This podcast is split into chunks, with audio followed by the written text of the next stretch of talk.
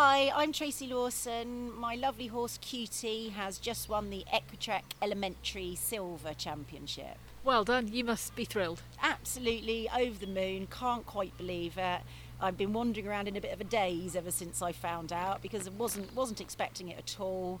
Just went for a calm, relaxed, obedient, accurate test, and he felt fantastic when he was in the ring. But obviously, as a freelance dressage trainer, I'm really critical uh, of everything. So as I'm going around, I'm just thinking to myself, "You should have done this. You should have done that. You should have done this. You shouldn't have done that." So um, really, really, really pleased with the outcome, and very grateful to Cutie for putting up with me. It must be very difficult in your mind's eye when you're in there and doing everything and trying to keep calm, like you say, trying to get, do a correct and calm test. Yeah.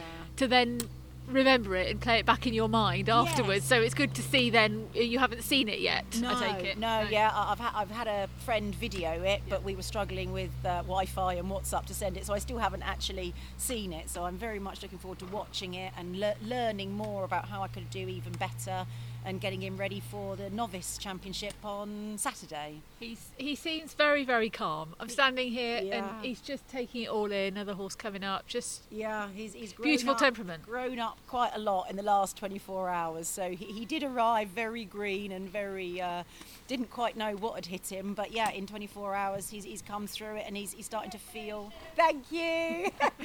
he's starting to feel like like the the horse he's capable of being. It once he now gets out and about and sees the world a bit more and just gets used to that nothing's going to hurt him and it's all okay. so at home you've got another horse who's Yes. nearing retirement or Yes, Yep. he's, he's semi-retired. Yes, I've got a, a 18-year-old Gelderlander who I had really good success with, uh, and Alfie has now got his own little sharer who he's going to just do low-level stuff with her and just.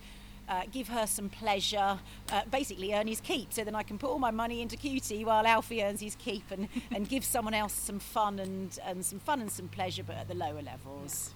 So tell me about your training at home. What, how much, how much time does does that take up, and how, who have you got coming through? because Uh, I'm a dressage trainer, I'm just thinking training all the time. So whenever I have a lesson with one of my trainers, I feel it's like a pyramid system. They pass something on to me, and then I pass it on to them. But also, I learn incredibly from my clients. So something that may have worked with my horse, I, I will try something different with, with another client's horse. So where I used to train at a place called uh, the Training the Teachers of Tomorrow in Guildford, we had access to all international dressage trainers, so Charles de Kunffy, Stephen Clarke, Arthur Kottas, and my head is just constantly full of always thinking, what would Arthur do with this? What would Charles do with this? What would Stephen do with this? So it's it's a constant thing of me just thinking training. But with, with my own lessons, I, I I probably now train a couple of times a month uh, and just love doing my homework. I love training far more than I love competing. It is just the training of the horses I love and just getting up in the morning and, and enjoying them and, and